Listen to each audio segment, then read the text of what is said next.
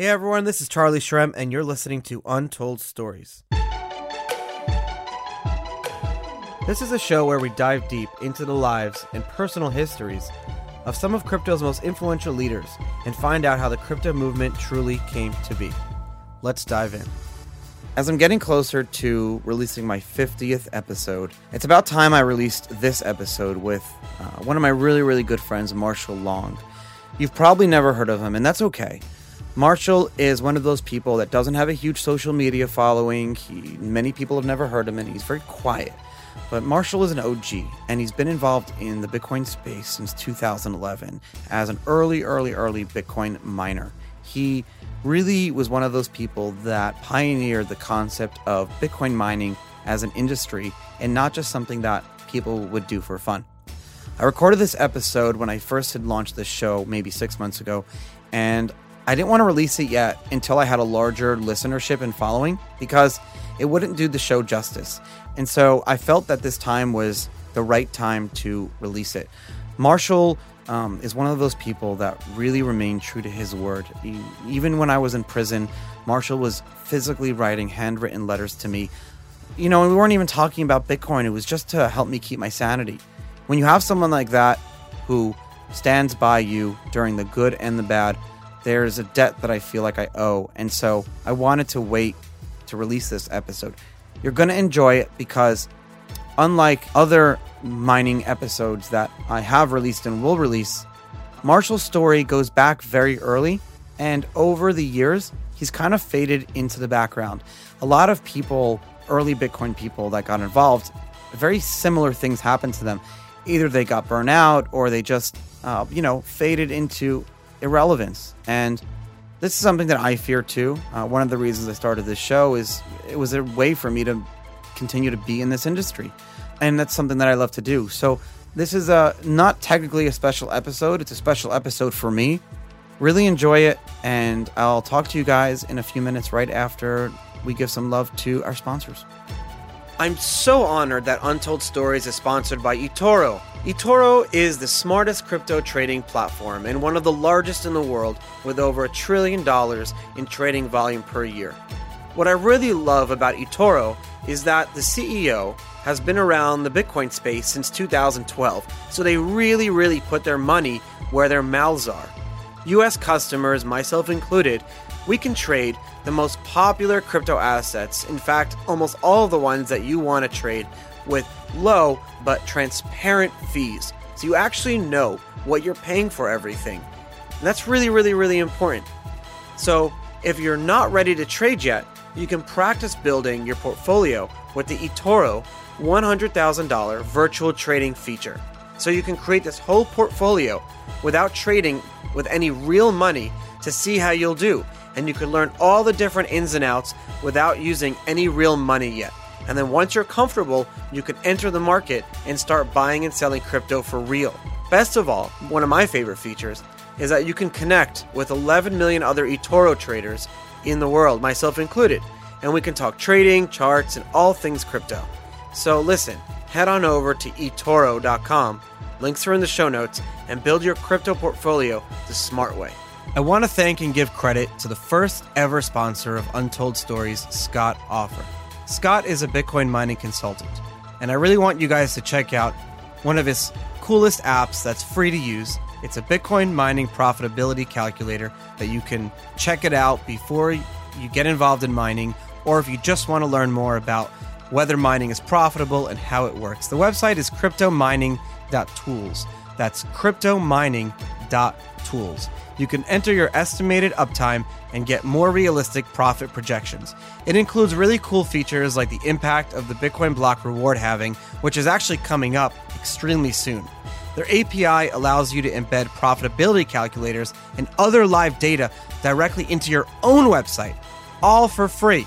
Also, if you're wondering which miner is the most efficient or has the best chance of breaking even, you should try out their interactive hardware comparison chart. So it's a hardware comparison chart. So you can compare all different types of miners for all different coins and tokens, and it's interactive. So you can play around with it. It's by far the best tool if you have any questions about mining or if you want to learn more about mining, it's the best tool you can check it out. As a mining consultant, Scott helps you make data backed business decisions. He will be involved in the process if you want to buy a miner, if you want to sell a miner, if you have miners that need to get into data centers. I mean, if you follow Scott on Twitter, even if you're not in the mining industry, you learn so much. I follow him, it's super cool. You can check it out on Twitter or Telegram at Offord Scott. That's O F F O R D S C O T T. That's O F F O R D S C O T T. Again, I want to give a special thanks to Scott. You were my first sponsor when the show was just launching. Thank you so much. Untold Stories wouldn't be here without the amazing production company Blockworks Group. A few months ago, I approached Blockworks Group and I said, Hey guys, I want to do a show, Untold Stories. Can we make it happen? And these guys are the only event and podcast production company that I trust. Really, the show is powered by them, and it wouldn't be here today without the amazing work of the Blockworks Group team. So, for access to all the premier digital asset conferences and to check out their other podcasts in their network that they produce, check them out at blockworksgroup.io. That's blockworksgroup.io. I promise you will not be disappointed. Our next guest is very interesting. His name is Marshall Long. Marshall's a really good friend of mine, and he's a serial entrepreneur. His background in crypto initially is from mining, and he's actually known as one of the first Bitcoin miners, being the CTO of Final Hash, a Bitcoin mining consulting company. He's also recently broken out into the esports industry, which is what I actually want to talk about, and is the CEO of Mocket Esports. Marshall uh, has an expertise in P2P uh, economics as well as breaking into new markets, mostly in Asia. So, Marshall, thank you for coming on the show. Thanks for having me, buddy. There, there's a lot of topics. There's a lot of topics. I want to talk about Asia because you lived in. Um, I know you you do a lot of stuff in Asia and Malaysia, all over that that that region. You're also um, very big into esports, which has been touted as one of the the game changing or killer apps for crypto, but it's not really being spoken about enough. So I want to talk about that. Um, but one of the first stories I always like to tell, and we always do this when we, we talk in our fireside chats, our listeners can can hear us at the next North American Bitcoin conference. We actually had Mo on the show, who runs that event already. And but one of the stories is that I like to tell is um, we knew each other from 2012, 2013, but we didn't really uh, get to know each other until one day I was sitting in prison and I got a letter from you. Now, um, that was very interesting because, like most people of our generation, no one really writes letters anymore. So I didn't expect to receive a lot of letters. You know, I got a lot of magazines and everything, um, which was great. But to actually sit down, physically write a letter, get the address, get a stamp, find a mailbox, it requires like some effort. And what? So what spurred you to do that? Yeah. well, so it's it's it's interesting, right? Because we've known each other. We've been in you know those Skype groups back in the early days, um, and then when all this stuff was popping off uh, for you in particular, right? It was uh, an interesting opportunity for me to check back in and be like, "Hey, man, don't don't feel like you know you're all alone. I get it because you know the the early days were rough, dude, and you kind of were a martyr for those early early days for us. So um, those was, Skype uh, those Skype groups were very interesting. um, so basically, I'm going to paint the picture for our listeners. Let's go back to 2000 from 2011 to 2000 and I would say 14. Um, 99% of anything that went on in crypto went on in like three different places. You had the Bitcoin Talk forums, which are now now now known as um, bitcointalk.org, but back then it was just forum.bitcoin.org, which was start the website was that was start that was started by Satoshi, and that was like the majority of anything that was going on. Then there was IRC, but IRC isn't um, isn't as welcoming to um, and easy to use, and it's also misses out on a much richer user interface. But most people hung out on these Skype groups. And Marshall, we're still part of one that still exists that I think has to be the oldest Skype group and we can't even say its name because the rules of talking about it still apply, and we'll get kicked out. The first but, rule of that group is you don't talk about that group. Yeah, you can't talk about that group, and I hope we don't get kicked out now for talking about it. But we won't say its name. But some of the really early people were part of that group, like like we all used to make fun. Yeah, uh, Vitalik. Mm-hmm. Vitalik was in that group. We make fun mm-hmm. of Vitalik. You know, was this kid. Um, and those were the groups. You know, in order to be in that group, and one of the best thing that group has was its rule that you had to be referred to. You have to be That's referred right. by four or four or five other people. Yeah. So it's similar very, to kind of like the roundtable now, right? If you want to, if you want to get in, people have to talk like about the roundtable either. Oh, you could say no. the word roundtable. All the listeners are probably like, "What is this oh, secret stuff going on?" A lot of stuff going on, guys. but those Skype groups were so much fun, and those were like our family, and that's where we talked about. Um, and there were some crazy, heated arguments. I remember like the first crazy arguments of proof of stake versus proof of work oh. were going on during those in those Skype rooms. hundred percent. Yep, I still remember those. Those are. Uh, from a bygone era for sure. And now, you know, in my opinion, Bitcoin talks just like a dirty cesspool of noise and doesn't really accomplish much. But now I don't even the, log into Bitcoin Talk anymore. it's becoming quickly a waste of time for sure. Well, it used to be that you can do business on Bitcoin Talk and yeah, like, group buys. You remember all those crazy yeah. group buys for ASICs back in the early days? Man, group those buys for graphics cards, for yeah, ASICs, for physical Bitcoins, for mm-hmm. all this stuff. But here you are trusting random people around the world to buy shit. So you're sending one person as the escrow, and all you, all of us are sending thousands of dollars to this one person, and then this other person would, and this one person would send out, you know, do the group buy, and then we'd all get our shit. But the funny thing is that we never even had a doubt in our mind that we'd get scammed. Like yeah, it ever. was like a we're all in crypto. Mm-hmm. We have we're bigger fish to fry. We're yeah, we're not going to screw like, each other. Cool stuff. And uh, yeah, so that's one thing that I will say that's a huge stark difference from now and then. Now the big popular thing is, oh, don't trust verify, code is law, blah blah blah. In my opinion, I'm you know I'm a pretty simple minded guy. I'm from Texas. I still like to trust people and it makes things very easy to operate, and uh, I still exercise that kind of mentality and, and all the business stuff I do. And that's one thing that I feel like we have lost a lot. You know, you could send perfect example when uh, was running his coins, right? You didn't know if you were going to get anything shipped. You would send him 1.1 Bitcoin. He would mail you a physical Bitcoin. That's it. And it wasn't like this whole, well, are you verified? Do, do people know you? And now I think that's just like maybe a symptom of how uh, big and widespread the, the industry has become. But that that is for sure one big difference. That's a very interesting point, and and I, am going to have Mike Caldwell on the show, Casascius, in a few weeks. But that's a very interesting point because nowadays with hardware wallets and physical, you know, crypto products, it's all about two of three and you know, creating your seed on your own, and like you said, don't trust verify. And I want to I want to talk about that in a second, but. You know, when Mike Caldwell was doing his physical bitcoins, he was literally printing the private key on for each coin, and he printed hundreds of thousands of Bitcoin worth of coins that I still have some, and I still till today have to trust that Mike didn't retain copies of the private keys. That's right and and there's there is somewhat until he got smacked by I think it was SEC, right? It was um, yeah, one of the agencies. Yeah, one of the three or four letter agencies.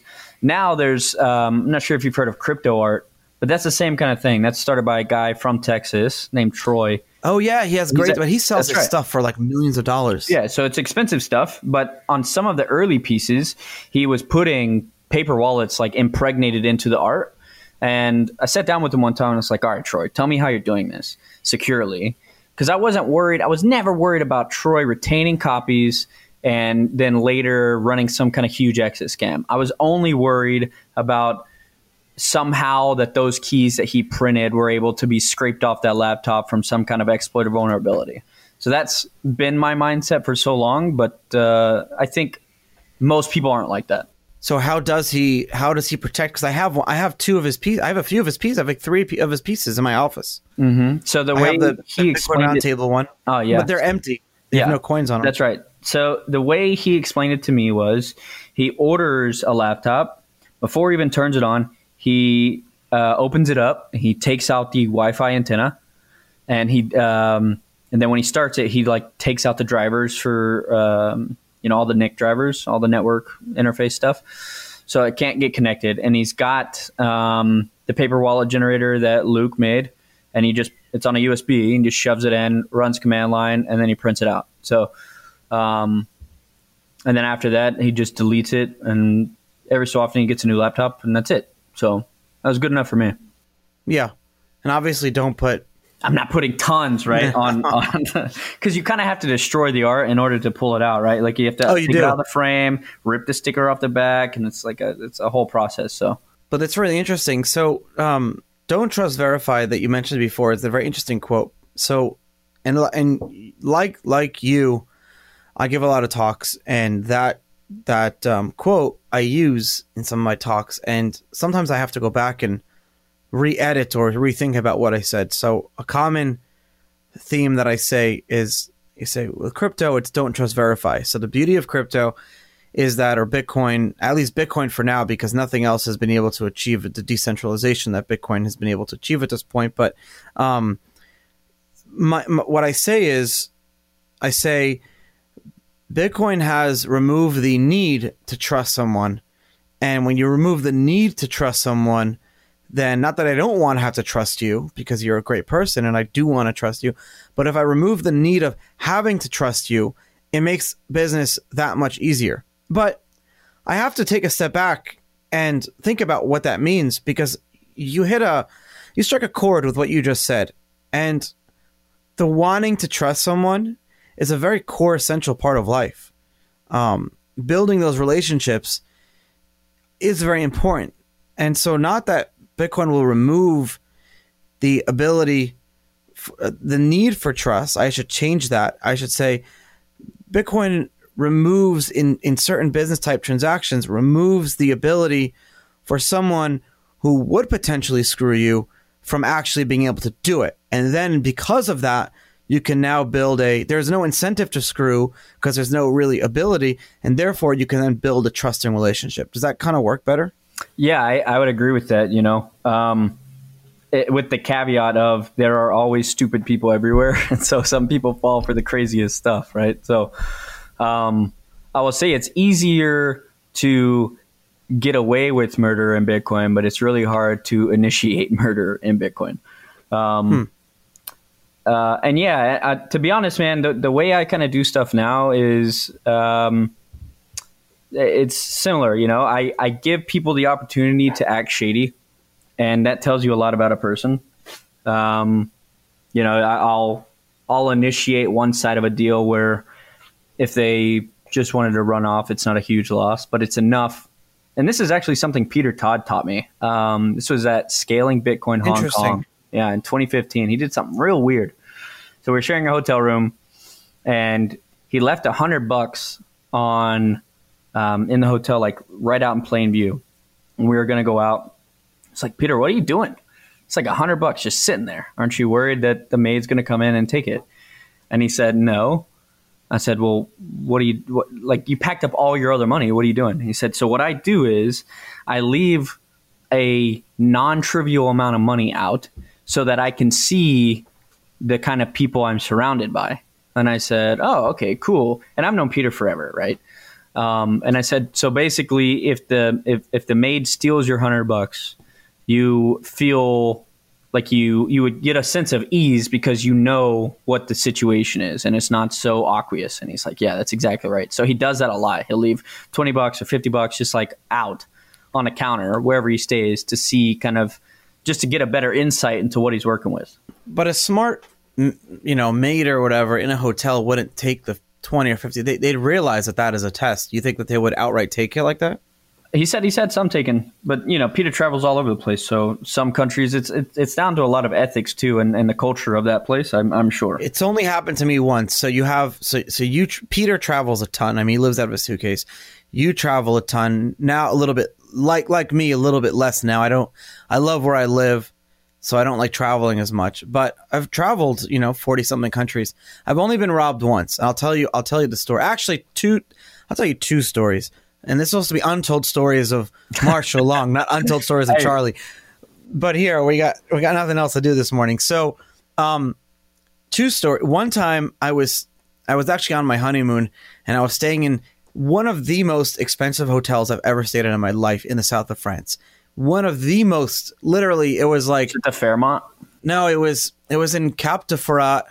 Mm. It was this very right outside Monaco. It was like a thousand dollars a night or fifteen hundred a night or something. And I did two nights because it was my honeymoon. We had a little jacuzzi on the on the roof. It was so it was a great room. You know, mm-hmm. it was like a honeymoon action. Mm-hmm. So um, so we stayed there for two nights, and I had my briefcase with my laptop out, and the briefcase I had left just unzipped, and in the briefcase was an envelope, and I think I had like two three thousand euros in the envelope, and and listen, I don't know about other people, but I knew exactly how much was in there. I, I was counting it every day, you know, like, you know, I just knew exact. I knew exactly, like down to like the one euro note, how much was in there, and and the maid was smart, and I knew, I knew they did it. I knew, or someone who was in the room did it because a lot of people in the room, but I was missing out of the three thousand, I was missing like 400, four, four, four to five hundred, and the flap, the zipper was closed when I got back, and I know I left it hmm. open. And the reason the reason I think they were able to do it was because they were able. Most people wouldn't count how much money was there. Most people would just know they have a stack. And so if you're missing three, four hundred out of three, four thousand, it's not you're not going to notice that when you're looking at the stack until like a week later, and then a week later you're never going to know. Right. What was I going to do? I couldn't say anything. Mm-hmm. Um, and a second story, which is a crazy story, I was in I was in Morocco in 2014 and 2013. Sorry, I was in Morocco 2013, and Morocco is a dry country except for some areas. So, you know, there's just no alcohol anywhere except in like the major cities like in Fez or Marrakesh, in Casablanca, in certain like westernized or French hotels, right? So you can't. There aren't bars on the street. There's like there's like two bars in Marrakesh in the new the new part of the city. So we're in one, we were drinking, and then we were walking back to the old city. And you know, you don't want to be drunk when everyone else is sober. You don't want to when you have that's right. When you, you have millions of Moroccans goof. walking around. What? You don't want to be the stumbling goof. Yeah. Yes, because you're very everyone can see it. So at that, so I was walking with with my now wife, and some guy stuck his hands in my pockets um, stuck his hand in my pocket and to grab like a pickpocket, and I felt it. And I wasn't concerned about the wallet or the keys. I was more concerned about my phone. Mm-hmm. So he he literally grabbed my pocket, and what I did was is I felt it, and it wasn't even like trying to stop him. It was a reflex. I grabbed my pocket too, and when I grabbed my pocket, I grabbed his hand on my pocket and I squeezed. Oh. So now his hand is stuck on my. But I didn't do that to like be some like you know karate chop or whatever. Right. That was just that was the reflex you make. You know, someone grabs your, you feel something yeah. in your pocket, mm-hmm. you're gonna grab your pocket. So I grabbed my pocket and I felt this hand and I'm like, oh my god, is that a spider? Like what the fuck is that? And I spun around and when I did that, it he lost his footing and he fell and at that moment, I turned around. I'm drunk. It looks like from everyone else who's around, I'm in the big square. I'm in the big square with like tens of thousands of people in the old city in, in, in the Mark Central Square. I forget what it's called. And all of a sudden, you see this westernized guy, Western white guy, all of a sudden like pushing this Moroccan teenager on the ground. And if you don't know this, if, it, if you didn't know what had happened, you're looking like I'm attacking this guy.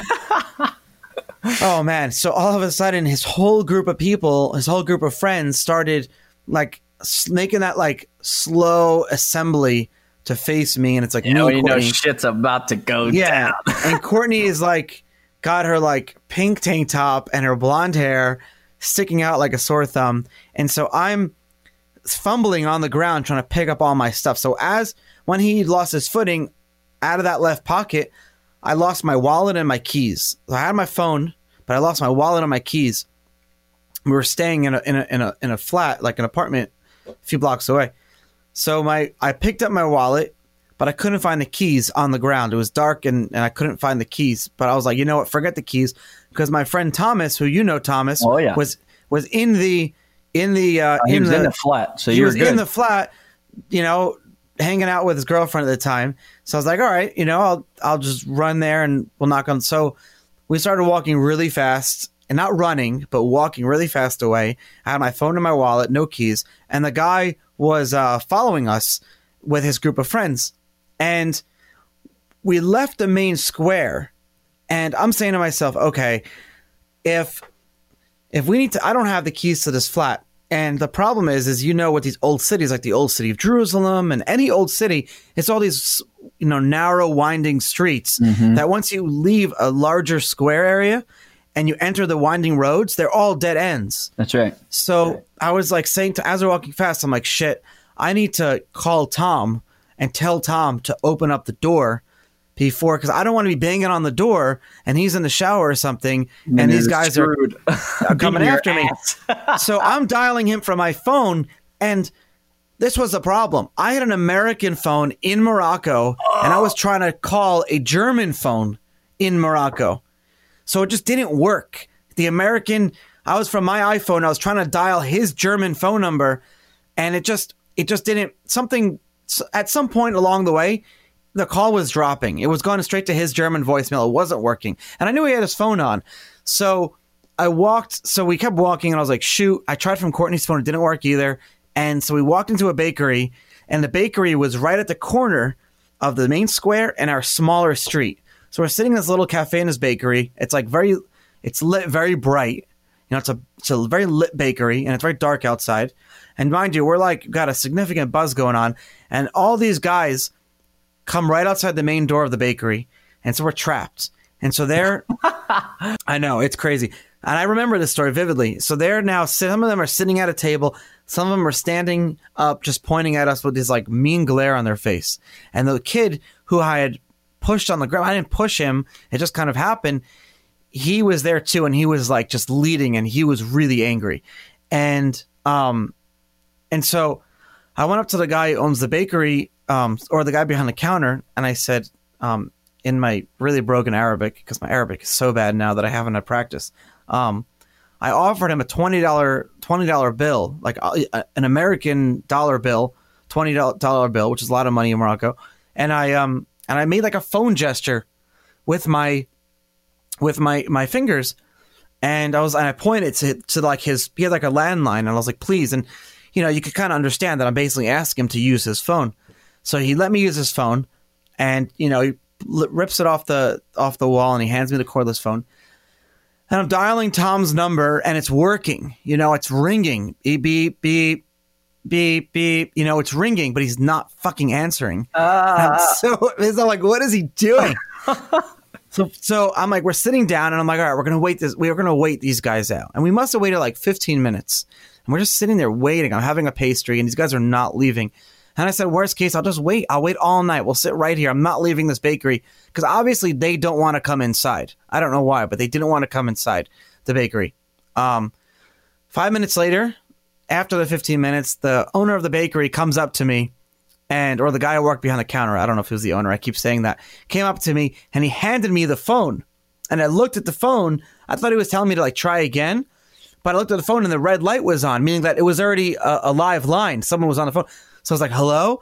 And and Thomas was like, hello, did you call me? You know? And I'm like, Thomas, it's me. It's Uh, me. open the he goes. Charlie, what's going on? Where are you calling from? I was like, Tom, don't don't ask questions. My phone's not working. Listen, go downstairs. Like, where are you? He goes, I'm in the I'm in the Riad because we stayed in like this three story Riad, and I'm on the rooftop. Um, I'm on the rooftop hanging out. I said, Thomas, go downstairs right now and open up the door. And he's like, okay. And he hung up. Now, I, I, I, I, as soon as I hung up, I don't, I wasn't confident in myself that I had relayed the severity of needing to open the door right fucking now. Right. So knowing Tom, he's like laying on the balcony. I'll get to it. Yeah, he's like, "Oh, I'm going to the bathroom. Yeah, I'm gonna hang out. Or is like, so Courtney's like about to run out the door, and I'm like, whoa, whoa, whoa, pull We're, her back we're in. on I'm Tom like, time here. All right. We're we're on on to- we need to wait like seven minutes here. So we waited. It was the cr- slowest five minutes of my life. And as soon as I felt, I was like, this is all right. He's down there. We ran and we ran to the thing and the door wasn't open. And so we started banging really loud. And these guys weren't like chasing after us, but, and I kept turning around and they weren't in the alley. So I was banging, but they weren't there. And then literally right when Tom slowly started opening the door, I had to like push the door. They turned the corner. Oh no! And I'm like, no! And I pushed it. and I slammed it shut, and it was like a steel. So it was a Riad. It had a steel door Mhm. which went to a courtyard, and then a large, like a regular door to. and I was like, these guys are not coming in. And that was my whole Morocco story. That's so funny, dude. I can totally see Tom just like, yeah, you know, it's he's probably you know finishing up his food. I'm gonna just take it easy. That's such a Tom thing. He's the man. That's great. and so like there's this um culture disconnect when you have to realize and, and if i was more cultured i would have realized to not um that i should have realized to not drink basically in a in a country that doesn't drink but i want to ask you a question. You know into you're american you live here too. Um the media and the administration and and is very like anti-Chinese and anti-Russian right now, which is a shame because you and I have had the pleasure and the opportunities of working with a lot of Asian people, a lot of Chinese, you know, Chinese, Japanese, Malaysian, um, um, Korean, and we also work with a lot of Russians. And I, I love doing business with Russians. They are some of the best hustlers I've ever met. But the current administration and the media is like portraying as these evil Russians and these evil Chinese what's the cur- the cultural disconnect that we have and and that cultural disconnect that we have in the crypto space has caused a lot of friction between the Chinese Bitcoin community and the Western Bitcoin community but you you know you're considered basically like an adopted Chinese when you go over there they love you what are some of the cultural disconnects that we have here as, as Americans or as Western Europeans So it's interesting, right? If you think about, I feel like broad picture, it's just kind of been ingrained in us forever, right? When we were growing up, uh, you know, especially in like small town, middle of nowhere USA, uh, you're taught America's the best, and uh, that's that's all that matters, right? So I feel like there's a lot of uh, it's kind of shitty to say, but a lot of latent racism that's just kind of been ingrained into our culture. Number one, number two, um, I, I will say that the the weirdest experience I've had, like interpersonal, right, just like within myself, was the very first time I went to China. It was like 2012, 2013, something like that. I was working on one of the first uh, Litecoin ASICs at that time, and it was not in like a big, somewhat westernized Chinese place like Shanghai or Shenzhen. It was in the middle of nowhere, and um, nobody could really speak uh, English except for the, the the bosses of the company, and so we had translators and stuff. But after spending three days there, it was a really weird feeling to feel like even though those people couldn't speak to me and I couldn't speak to them because I didn't know Chinese, I felt a weird connection with them because of the work ethic, right? There's there's very few things I do in this world really well, but working hard I feel is one of them. And that's what I can say for that first trip there was it's at the end of the day we're all just people trying to get by and, and grind out cool projects, right? And and that I knew to be true with them, and it was a really weird sense of bonding with people that I didn't know had zero in common with. And that for me was like a huge eye opening experience. And I feel like a lot of people out the gate don't have that. And it's real easy to have preconceived notions, right? So, um, what's interesting now, though, is the, the crypto community uh, as, as a greater whole, not just Bitcoin in particular, is becoming more self aware about that. Um, I could speak about my experience in EOS a little bit, where um, I actually started a project to bring to kind of bridge that gap. Was this EOS Fish? Um, so that was part of it, but it's basically the the company is a coalition of a few different companies, but it's it's it's called the Link, and the Link puts out a quarterly newsletter uh, specific to EOS, but it's more specific about bringing the two communities together, and it's uh, I feel like it used to be a huge problem because of the nature of mining, right? Very adversarial uh, as far as outward optics, right? if you're a miner and you're kind of like involved in the mining space, then really it's just like a bunch of buddies I mean, I've sent stuff to people when I didn't have enough capacity and I ordered too much gear, and I'm just like, hey, can you host this and we'll split the profit? And they're like, yeah, sure, no problem. And that's literally the, the extent of the conversation, and would, I would ship it and it's done. But from outside appearance, it seems like, oh, this is an arms race, and because people can get uh, what we say homebao deals in China, where you can just pay to get cheap electricity, that's an unfair advantage, and the Chinese guys are taking over Bitcoin and all this stuff just because the the nature of the economies of scale are different there. China is a huge geographically speaking country and uh, ecology, right? So there's mountains, there's plains. It's very similar to the states in that regard. So the access to resources is very high, and so of course people want to go there. But from outside appearance, it seems like it's a co-opt attempt, right? So I, I feel like it, it's super easy to draw those conclusions if you don't actually know what's going on. Um, so I think that's probably where the the disconnect there is, to be honest.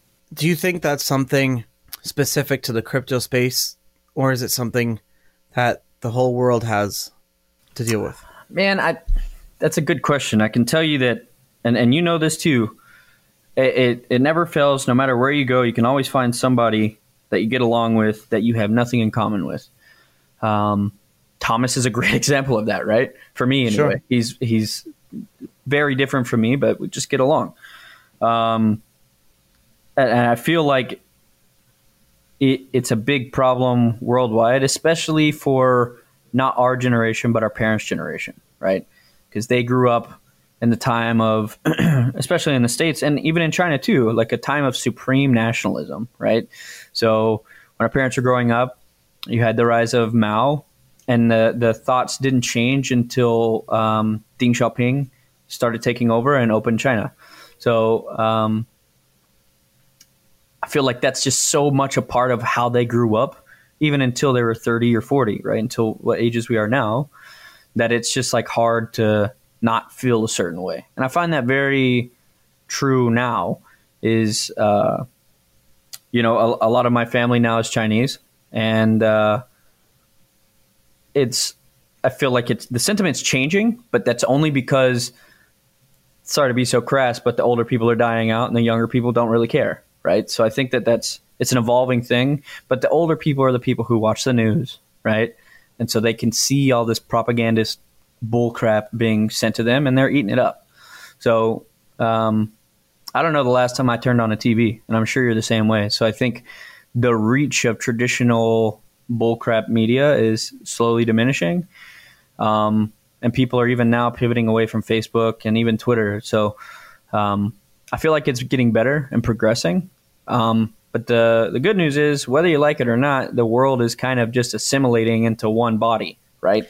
I really hope so, though. But I feel like here, at least, it's the opposite. I mean, I turn on the radio every day, and it's just the Chinese are hacking us, the Russians are this. It's and I'm well, saying to myself, like state level, like state against state stuff, right? Like for me personally, there's very little harm that can be done to me directly if a state level actor in China is hacking some U.S. government stuff.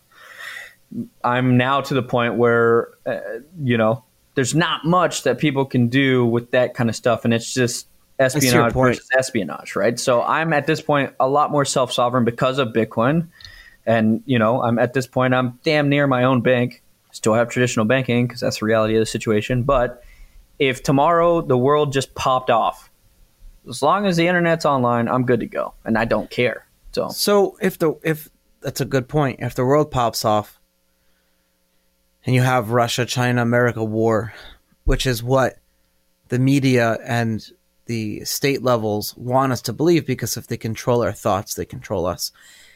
If that happens, God forbid, and I don't think it would, um, my hope and what what lets me sleep at night is knowing that because we all talk to each other, we all work together, our cultures are so intertwined at this point. American soldiers are not going to want to fight Chinese soldiers. They're just going to say, "What? Why would I do that? Like, what? I don't understand. Why, why am I killing people that I was just on holiday with? You know, in Thailand or whatever." Yeah, that's an interesting point. Although I think the military specifically is a unique case. Um, when I was in college, I was in ROTC, so I'm not pretending that I know the full extent of this, but what I can tell you from what I've seen is that that's a whole nother level of like brainwashing. To be honest, I have a lot really? of buddies who are in the military, and um, that they've told me a lot of crazy stories about you know when somebody tells you to kill somebody, you do it, and it's not even a second thought because of how they're trained. So that specifically I don't think would be an issue because when bullets are whizzing past your head, you have no time to think about sentiment or emotion. You have think of time to think about I'm going to live, I'm going to die. Right? But surely the whole concept, the people in the upper echelons of the military are going to say, "Wait, why are we actually fighting the yeah, Chinese?" Potentially, yeah. Um, you know that's that's a uh, an interesting point for sure. I think that. Uh, there there's a lot more existential problems to to be solved before we just go popping each other. But uh, that's just how humankind has been for literally centuries. You know, people just killing each other. That's it. I'm so honored that Untold Stories is sponsored by eToro. eToro is the smartest crypto trading platform and one of the largest in the world with over a trillion dollars in trading volume per year. What I really love about eToro is that the CEO has been around the Bitcoin space since 2012, so they really, really put their money where their mouths are. US customers, myself included, we can trade the most popular crypto assets, in fact, almost all the ones that you want to trade with low but transparent fees. So you actually know what you're paying for everything. And that's really, really, really important. So if you're not ready to trade yet, you can practice building your portfolio with the eToro $100,000 virtual trading feature. So you can create this whole portfolio without trading with any real money to see how you'll do. And you could learn all the different ins and outs without using any real money yet. And then once you're comfortable, you can enter the market and start buying and selling crypto for real. Best of all, one of my favorite features is that you can connect with 11 million other eToro traders in the world, myself included. And we can talk trading, charts, and all things crypto. So listen, head on over to eToro.com. Links are in the show notes and build your crypto portfolio the smart way. I'd like to thank my sponsor of Untold Stories, Scott Offord. Scott is a Bitcoin mining consultant and provides managed miner hosting services in Texas. If you need to get at least 25 megawatts of miners online in the next three months, Scott wants to talk with you right now. Contact him on Telegram or Twitter at OFFORD SCOTT. He's offering an all in rate of 6.5 cents per kilowatt an hour. Wow, that's like super cheap. That's like electricity cost in the Arctic, where things are automatically cooled because it's so cold. So he's offering 6.5 cents per kilowatt an hour without any capex required. Or if you commit to $170,000 per megawatt up front, he can get you a rate of 5 cents per kilowatt. Am I reading that right? 5 cents per kilowatt? That's unbelievable. Scott can get your first 25 megawatt hashing within 16 weeks from the date of signing.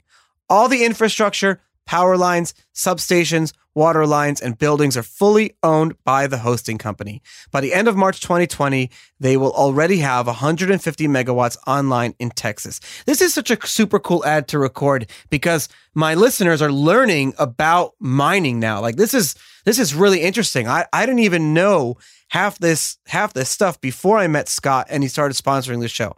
So make sure you check out Scott on Telegram and Twitter at O F F O R D S C O T T. And Scott, thank you again for being my first ever Untold Story sponsor. How is how is the Bitcoin mining space or the total the crypto mining space changed in the past six years?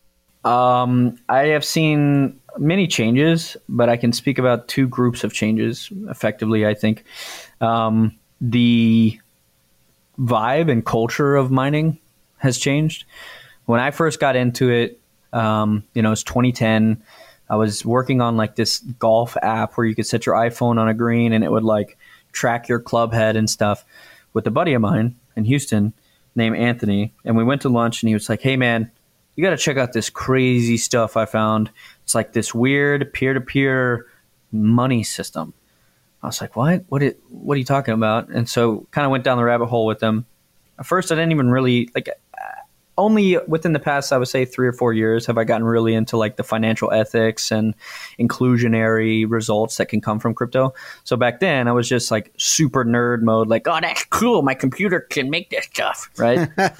so um, I immediately ran home and um, I thought it was really cool to find basically in my head Easter eggs with a, a CPU, right? I thought that was really neat to be able to just manifest these things into existence from solving math problems. Um, and that was the vibe for a long time. Houston Hackerspace was super big, had a lot of people doing crypto stuff, and it was all kinds. It was like super uh, underground, very cool because nobody knew if it was legal or not, right? Because the Constitution says you can't make your own money. Um, so we were just all like getting together, hacking on stuff, just having a good time. I think the point that changed is in my mind, I can remember very specifically. I was walking around the Houston Galleria uh, with my girlfriend at the time. Is that a shopping mall? Yeah, it's a big okay. mall. And I had BTC BTC-e up on my phone. This was like I don't know 2011, 2012. Good old days. And um, I saw the price of Bitcoin go from like 30 bucks when I left the house to 100 bucks when I was walking around the mall and then back to like 50 or 60 bucks on BTC-e. And I, I just kept thinking to myself, God dang it, I wish I had more money and I wish I knew more rich people. Because if I could convince these rich dudes to just buy tons of it, they're going to get super rich and I'll get super rich. And then we can do all this nerd stuff for real. And that was the pivotal point in my career where I thought this is more than just like a game. We can make cool stuff if we had enough ways to leverage the price volatility. And then, like, the whole mindset of of how I saw crypto change from that point. But so I, I think the the culture for mining has changed kind of around the pricing. Um, you know, when I got into it, when Jihan got into it, when uh, you know Dave got into it, everybody was broke as a joke. And uh, footnote here: I'm not in crypto to make money, but with more money, you can do more cool stuff.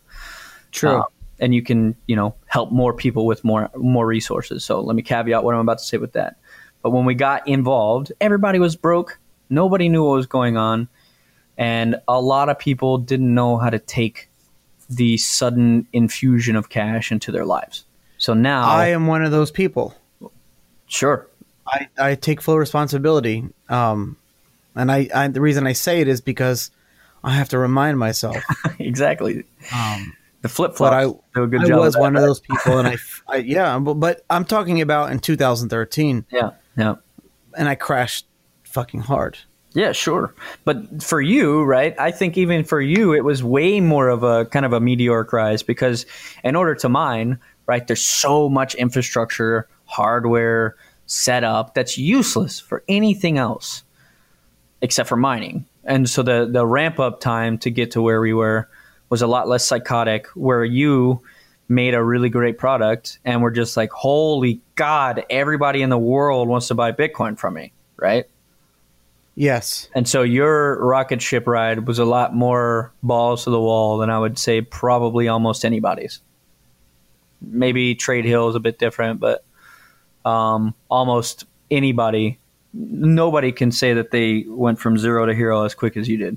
So i think there are zero to hero to zero to wherever I am now. zero to hero to zero to sitting having fun. Sandals.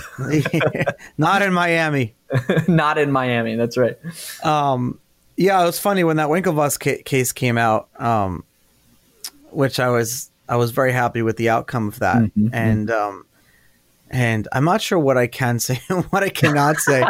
Um, Brian's typing an email to you. Yeah, right he's now. like, stop talking. Um, but uh, what I can say is that every time, you know, well, they had to pay my legal fees twice, which was great. Right. And then what I can say is that just on the eve of of um of their depositions, which I was allowed to ask them anything I wanted to. Ooh. I was ready. I was literally oh, was ready to on, rock, baby. hopping on a plane to go depose them because I was so excited. Uh-huh my lawyer called me up and he's like, "It's over." Like, ah, you were happy like, but mad. I was happy, but like I was like, "Damn! I actually I'm so much money into this case now yeah. to prove my innocence because they had spent They spent millions of dollars in legal fees Jeez. and investigators looking for this imaginary 5,000 Bitcoin That's right. that just didn't exist. It just never existed. It didn't. And so they were looking for it. And I opened up my whole financial world to them. Oh, do you want to hear the craziest story? Yeah. So, another untold stories of Charlie. During a deposition, so they had they had done financial uh, accounting of my whole life, like Uh-huh. every dollar of everything, every bank statement, every God. accounts that I don't even remember having, like every Bitcoin transaction, Everything. Ev- Yeah. every address Cavity I've ever had and Yeah. every Bitcoin address I've ever had and used was under the microscope. And I, I got that because in the legal case, you get the discovery also. Right. And so when they deposed me for eight hours, they asked me about specific, specific transactions. How, I mean, how Um, can you remember that shit, man? I don't, and there were some worrisome ones. Like for example, they'd send me, they'd send like a like a letter to me and the judge saying, "Aha, we found the five thousand Bitcoin that was that was Charlie. We found it. Here it is." And I'm like, "Fuck! Like, what is this Uh-huh. transaction? Like, I'm scared. You to know." think like, oh fuck, maybe there was So something I, forgot about. Yeah, so I copied the address into my email, Mm-hmm. and then I figured out what it was. It was actually me just helping some other guy named John Doe set up his cold storage wallet. Ah. And this John Doe is like a very, very well known person in the space Uh-huh. who then wrote an affidavit saying, Yo, like Winklevoss, back the fuck off. These are my bitcoins. These are not Charlie's. Man. But stuff like that happened. But the side note was the great thing that had happened was I had actually found out through because the way I the way I paid my taxes in 2017 was I just took like how much money ended up in my bank account and I paid the highest rate. I, I overpaid. I feel like, Yeah. but it doesn't matter. I'm, I want to sleep at night, right? Yeah, of course. So I paid a high six figures in taxes. Uh-huh. And I had figured out because of their forensic accounting during the deposition, they're like, what is this transaction of you wiring money back to wiring money to someone of like a hundred grand? And I'm like, oh, wait a minute. I actually paid taxes on that, but I shouldn't have. So I was like, can I have a copy? In the middle of the deposition, I'm like, can I have a copy of this of this exhibit? They're like, your lawyer already has a copy of this. So I was like, hold on, we need to like pause the depot because I, I need this. Like, don't someone write a note for me to like get this later. And I Right. sent it to my accountant and I was like, hey, we need to like do something about this. He's like, oh, okay, cool. Like, this is Winner. great for you. so they helped you out. yeah, they helped me out there. Funny. Um, yeah, that was just a whole funny, a whole funny situation. Um, how did you, how did you go from mining? And I guess I, I could already know your answer that mining got too, um, too many people are involved now. But then you jump to esports. How, how did you make that transition? So actually, it has nothing to do with mining. That transition. And what Um, is esports for those who don't know? So esports is the it's not just video gaming, it's competitive video gaming at an extremely high level, usually for money. That's just esports in general. Um, in order to make that change, there's kind of a series of events that led me to that. Um, I ran a mining conference called Hashes United in 2014, 2015, something like that.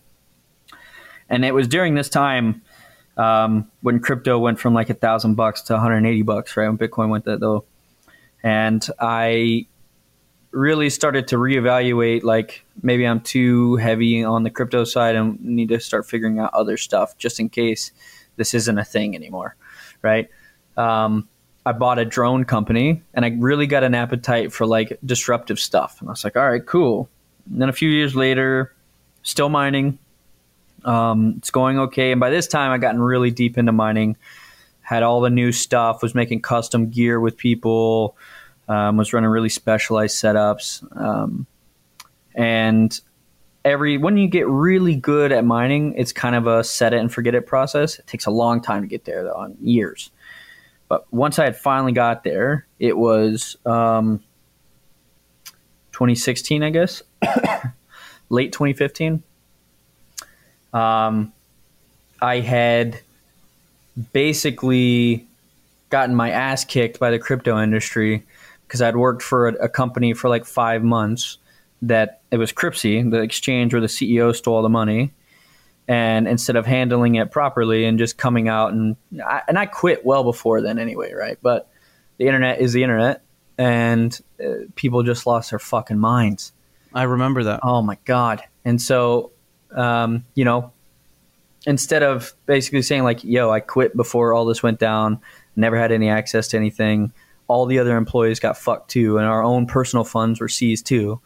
Like, I mean, here's bulletproof evidence nobody did anything, right? Instead of doing that, I just kind of was like, "Fuck these clowns," and I just was like, "Let's figure out something else to do." It was right around that time that uh, I started a project called Bitcoin Classic with Gavin and Jonathan Toomim and um, a few other people to try Tell to me about increase- that. Jesus Christ, I learned a lot. I'll tell you that. Um, Bitcoin, Bitcoin Classic, Classic- was one of the first. that's right. It was a first attempt at a soft fork and convincing everybody to increase the block size limit from one megabyte to two megabytes. Um, and it gained a lot of support, a lot of support. Um, and um it was interesting because around that time, the way we were showing support was people, if they were a miner, you could sign a Coinbase transaction with a certain set of bits. Um, but for the big industry players like Coinbase and OKX and all these guys, they were just sending me an email like, "Hey man, we're down to support," with the caveat of you showing us that you didn't have anything to do with the Cryptsy bullshit.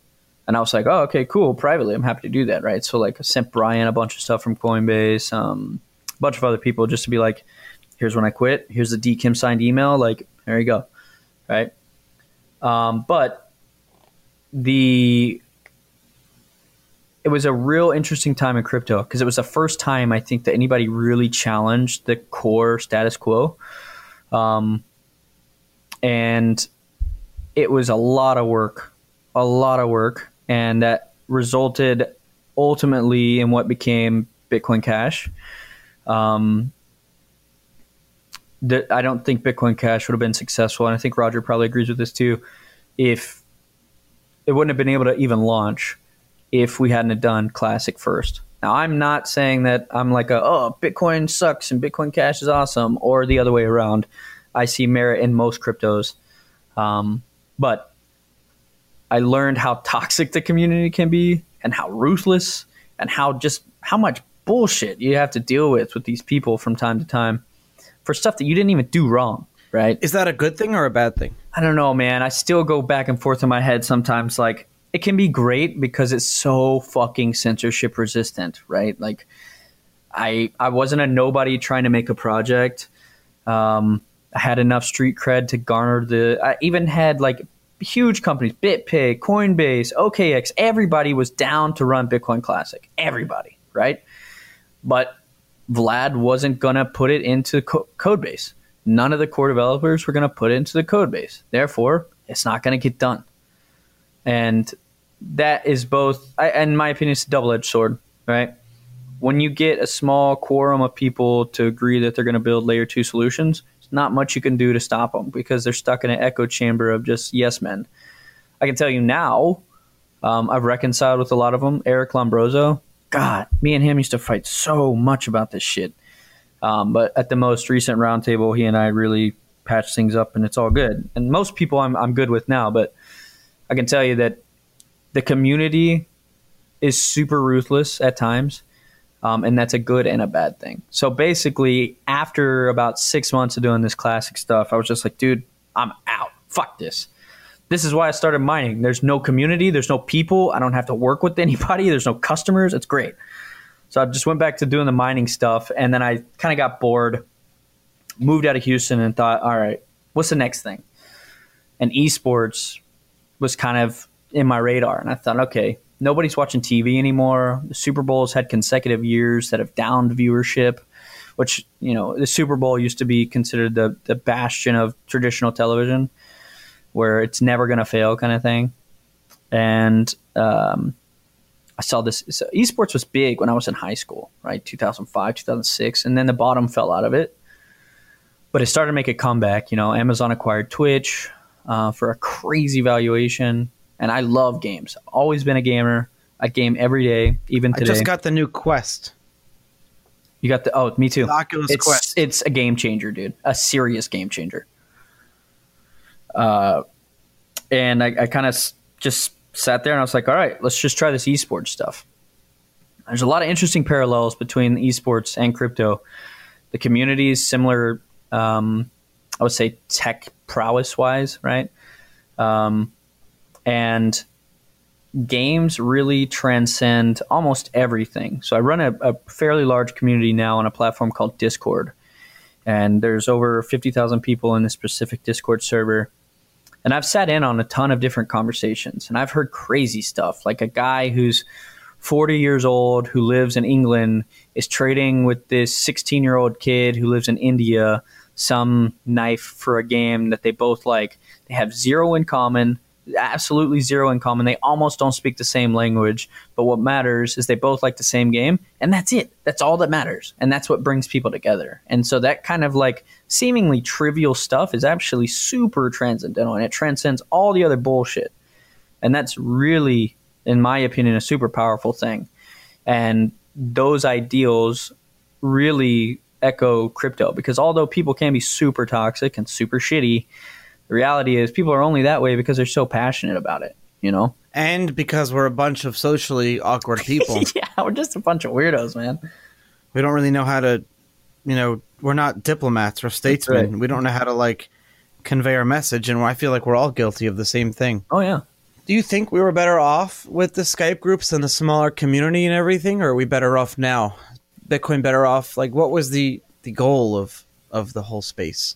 So, I don't think you can reach any kind of meaningful scale or adoption but just keeping it as a homeboy network, right? Um, however, you can keep your brain intact. So, I will tell you that if we would have kept it super private and close to the chest, um, we would not have reached the goal of giving others financial sovereignty. But we also wouldn't have gone through the times where I want to jump off a bridge because I feel like nobody likes me in the world and everybody's just a terrible person, right? So it's you kind of have to sacrifice some of that so you can hit the end goal, and I think it's worth it. There were two years of my life that were the hardest ever, right after all the Cryptsy stuff popped off. Lessons learned. Oh my god, man! I tell you. Well, that's what I want to ask you. I mean, you here you have Cryptsy, and and you were part of something great, and I traded there, and then you left, and then shit hit the fan, and the, the CEO ran away with, with everyone's money, is living somewhere no one knows where he is, and then, you know, you were involved with in in the early days of mining, which was which was awesome, and then mining got kind of crazy and toxic, and whatever happened happened, and then you did Bitcoin Classic, which, um, your intentions were good, you know. So the common denominator and Bitcoin Classic was the precursor to the idea of scaling Bitcoin. And until you until you were involved in Bitcoin Classic, no one talked about scaling Bitcoin. It wasn't even a conversation. Um, no one, people were so resistant to talking about it. So if anything, what you did was at least start a conversation about the need for scaling Bitcoin, right? And so that was really important. It seems like the common denominator with you is that your intentions are very good. Um, the execution is often shit. well, it's not your execution. It's you know, good intentions are not transferable. That's right. You know, as they say, that's why they say like you don't want to set a precedent for something because you never know who's going to be involved down the line. But your intentions were good, and you were you. They're all good ideas, and eventually good things came out of them. But when you kind of step back really like stupid shit went on. And so I guess my, my, my point is that you got to like stick around in some of this stuff. up and stop being such yeah. a punk. But no one wants to because no one likes being attacked. Yeah, you know, it's interesting. There was a guy really early in the development cycle of Bitcoin. I came across him in um, late 2010, I think, and his handle was Bear. Bear was a super talented dev. Like, this guy was a fucking ninja, man. And he got into it one day on IRC, I think even with Greg, and Bear just stopped deving on Bitcoin, you know? So there's a certain aspect of mental fortitude that you have to bring to open source projects, I feel. And and the, way, the reason I say that is you look at Linus, the guy who runs Linux, right? Linus Torvalds. That guy's an animal, dude. He doesn't give a shit about what you think about him I've literally seen him walk up to uh, the CEO of AMD and give her a middle finger because they wanted some kind of custom like firmware for some kind of Linux box, and he and they wanted it closed sourced, and He, he literally told Su, "Go fuck yourself," and I was like, "This guy, this guy was built for open source," you know. Sure. Jeff Garzik a great example of that too. You know, he he made his first commit to the Linux kernel, I think when he was like 14 or 15. Jeff's Jeff's got bulletproof skin too, man. He doesn't give a damn what anybody says about him because he knows that the project's that important. And that's just like I guess something you get over time. Because Bitcoin is the very first large scale open source project I've ever had any kind of interaction with. And if you look back at like early internet pioneers and people who started serious open source project, Tim Berners-Lee, all these guys don't give a shit what you say about them, and they just crack on with the project. So I think uh, as time goes on, more people will develop that resilience, and it will just be better for the project. So I don't think anybody can say like. Uh, Jeff Garzik's con- contributions to the Linux kernel were useless. That's just not true. The reason you can connect to the fucking internet with Linux is because of Jeff, right? but you know that Linus gave him a hard time because he was so young. So, but a lot of a lot of people um, in the space now are like putting all these early devs down. Like you know, the the problem is when you're seen as a god, and I feel like this is some of the solu- some of the reasons that Satoshi went away, is that the higher you rise, the harder you fall. So guys, you know, Gavin, if Gavin was seen as like Satoshi too, right? Yep. You know, in the early days, we all saw Gavin as just literally like Gavin was like the reincarnation of Satoshi. Gavin was the living mm-hmm. Satoshi. You know, because Satoshi felt he handed off. Satoshi, Gavin was like Moses. You know, like God was God, and or you know, Gavin was Jesus or whatever religion you follow, or Muhammad sure. or whatever. Um, and so th- there was that, and then Gavin was on such a high of a pedestal and was seen as like so much pressure though so too, much pressure. God. And he was so good for the space. He just did amazing amazing things. But now because of one little mistake he made by basically being like wanting to believe satoshi was real so badly that he believed craig wright that was what his downfall was and Which he's such he's a, a, petty thing, right? It was such a petty thing, and he's apologized it to you know he's apologized for, and he's admitted his mistake. And now when I email him to even come on this show, he's like, "I don't do press anymore." And I'm like, Gavin, I will not ask you about anything of that. I just literally want to talk about. I want to bullshit about the early days. That's all I want to do. I want to talk about that one time when me and you in Austria. I want to have fun. And he's like, I won't do it.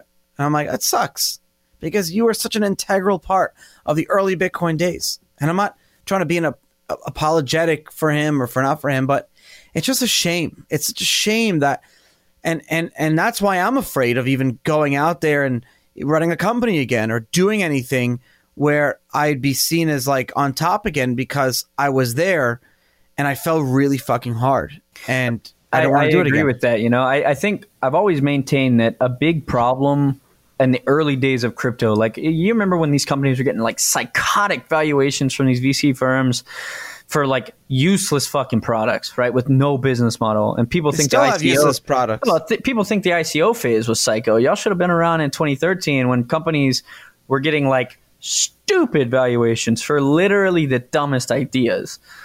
The the biggest problem, and I still maintain one of the biggest things that has hurt the development of Bitcoin specifically, is the fact that CTOs were acting like CEOs, right? So you have all, and, and I include myself in this, right?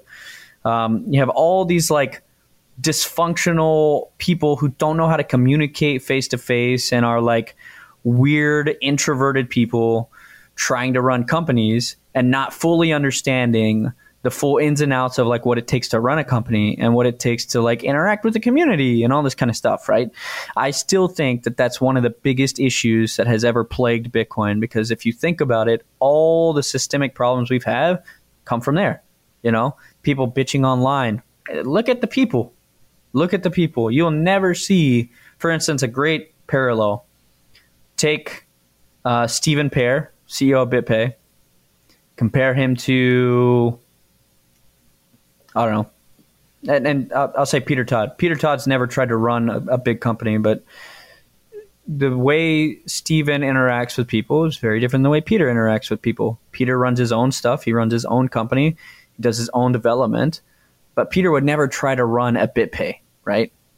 Mostly probably because it's against his ideals. But yeah, the the the reality of the situation is there's a different skill set for spearheading a project than there is for developing a project. And I okay, think I'm gonna I'm gonna expand what you just said. I'm gonna say this: there's a different skill set to spearheading or running a company than from spearheading and running and growing an industry. Yes, it takes a certain amount of oh, I don't know, knowing how to talk to people. And I'm really bad at this too. That's why I have business partners who tell me like, "Yo, you're fucking dumb." Like learn how to talk to people, right? It's it's just an evolving process. Well, it's not easy to do at all, especially online, right? In text. So people if, make fun of me. I type so fast. I'm like a fucking oh, yeah. fast typer. Mm-hmm. But I and I rely on autocorrect. Like I literally when I type, my autocorrect is so good it knows what I'm gonna say before I even say it. Like I'll just type the letter like F and it knows I want to say the. You know, it just knows because I type so quickly because I need to get these thoughts out. But the problem is, is that I, I get tons of spelling mistakes. I get criticized for it. Okay, in emails and professional settings, I will make sure. But when I'm in your Telegram room and I'm, you know, going at it like having like getting a point across, that's like going out of my head faster than I could type. I'm not going to worry about spelling the right things, spelling the right way, because your brain works very similar to my brain where our brains do things faster than we can actually keep up with. That's right. Mm-hmm. God, my um, wife hates it. I know. My wife hates it too because I'm very forgetful. Like, for example, um, someone will text me and say, Hey, I want to hang out with you and your wife next weekend. I'm like, all right, work. I put it in my calendar. It's in my calendar. June 14th. This is what we're doing. Great. It's in my calendar. Then I forget to tell my wife about it. And then, like, the guy will bring it up you know, yesterday he's like, "Oh, I'm excited for us to hang out next week," and I'd be like, "Oh," my wife's like, "Oh, Charlie didn't tell me about it." I was like, "I forgot." Like I, I put it in my calendar so I would remember, but I failed to remind you and tell you, and I'm really bad at that. Yeah, man, that's why we have people around us who are better yeah. than us at almost everything. Marshall, when when am I going to see you next? When what's your next travel plans?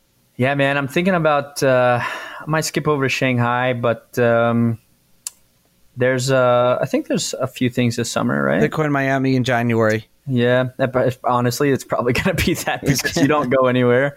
I need to travel somewhere because Florida is like too hot here. You get next, cooked alive out there, man. It's really bad. Like, um, my probation ends September 15th, and at that point, I'm gonna ball out of control, baby. I can't. I'm gonna go to Europe, and I just want to be able to travel again. So for the next like two and a half, three months, I got to figure out. I may go to Maine for like a month or two. All right, when you come to Maine, you got to lay over in Boston. I will. Hit, hit, me up. Well, I'll fly. I'll fly direct Sarasota to Boston, and then I'll I'll get I'll get a car. Yeah, we live real close to the airport too. So. Perfect. All right, man. Thank you so much for coming on the show. I really appreciate it. Great work. I really like what you're doing too. This is, uh, I think, a lot of people like to hear these kind of things, and awesome. uh, I mean, we know everybody, right? So keep up. Yeah, that's that's the that's the point. Awesome, uh, Marshall. Last thing, how can people follow you? What's your Twitter? My Twitter is at ogbtc. That's like the best Twitter account, OGBTC. All right, OGBTC. Thank you so much for coming on the show. I'll talk to you later. Thanks, buddy. Hey, everyone. Thanks for listening. New episodes of Untold Stories are released every Tuesday and Thursday at 7 a.m. EST on untoldstories.com, Apple, Spotify, or wherever you get your podcast. Untold Stories is produced by Jason Yanowitz, Michael Ippolito, Reed Hannaford, and Riley Silbert of Blockworks Group. Our account executives are Gina DeFelice and Julie Muroff. Our content is written by Kathy Zolo, Ronnie Tishner, and Scott Offord. Special thanks to Wayne Dallaire from Jump Dog Audio Productions. And of course, I'm your host, Charlie Shrem. You can follow me on Twitter at Charlie Shrem to continue the conversation Send me some messages, feedback, or anything you want to say. And remember, please give some love to my sponsors, and I'll see you next week. Remember, strength in numbers and information is power.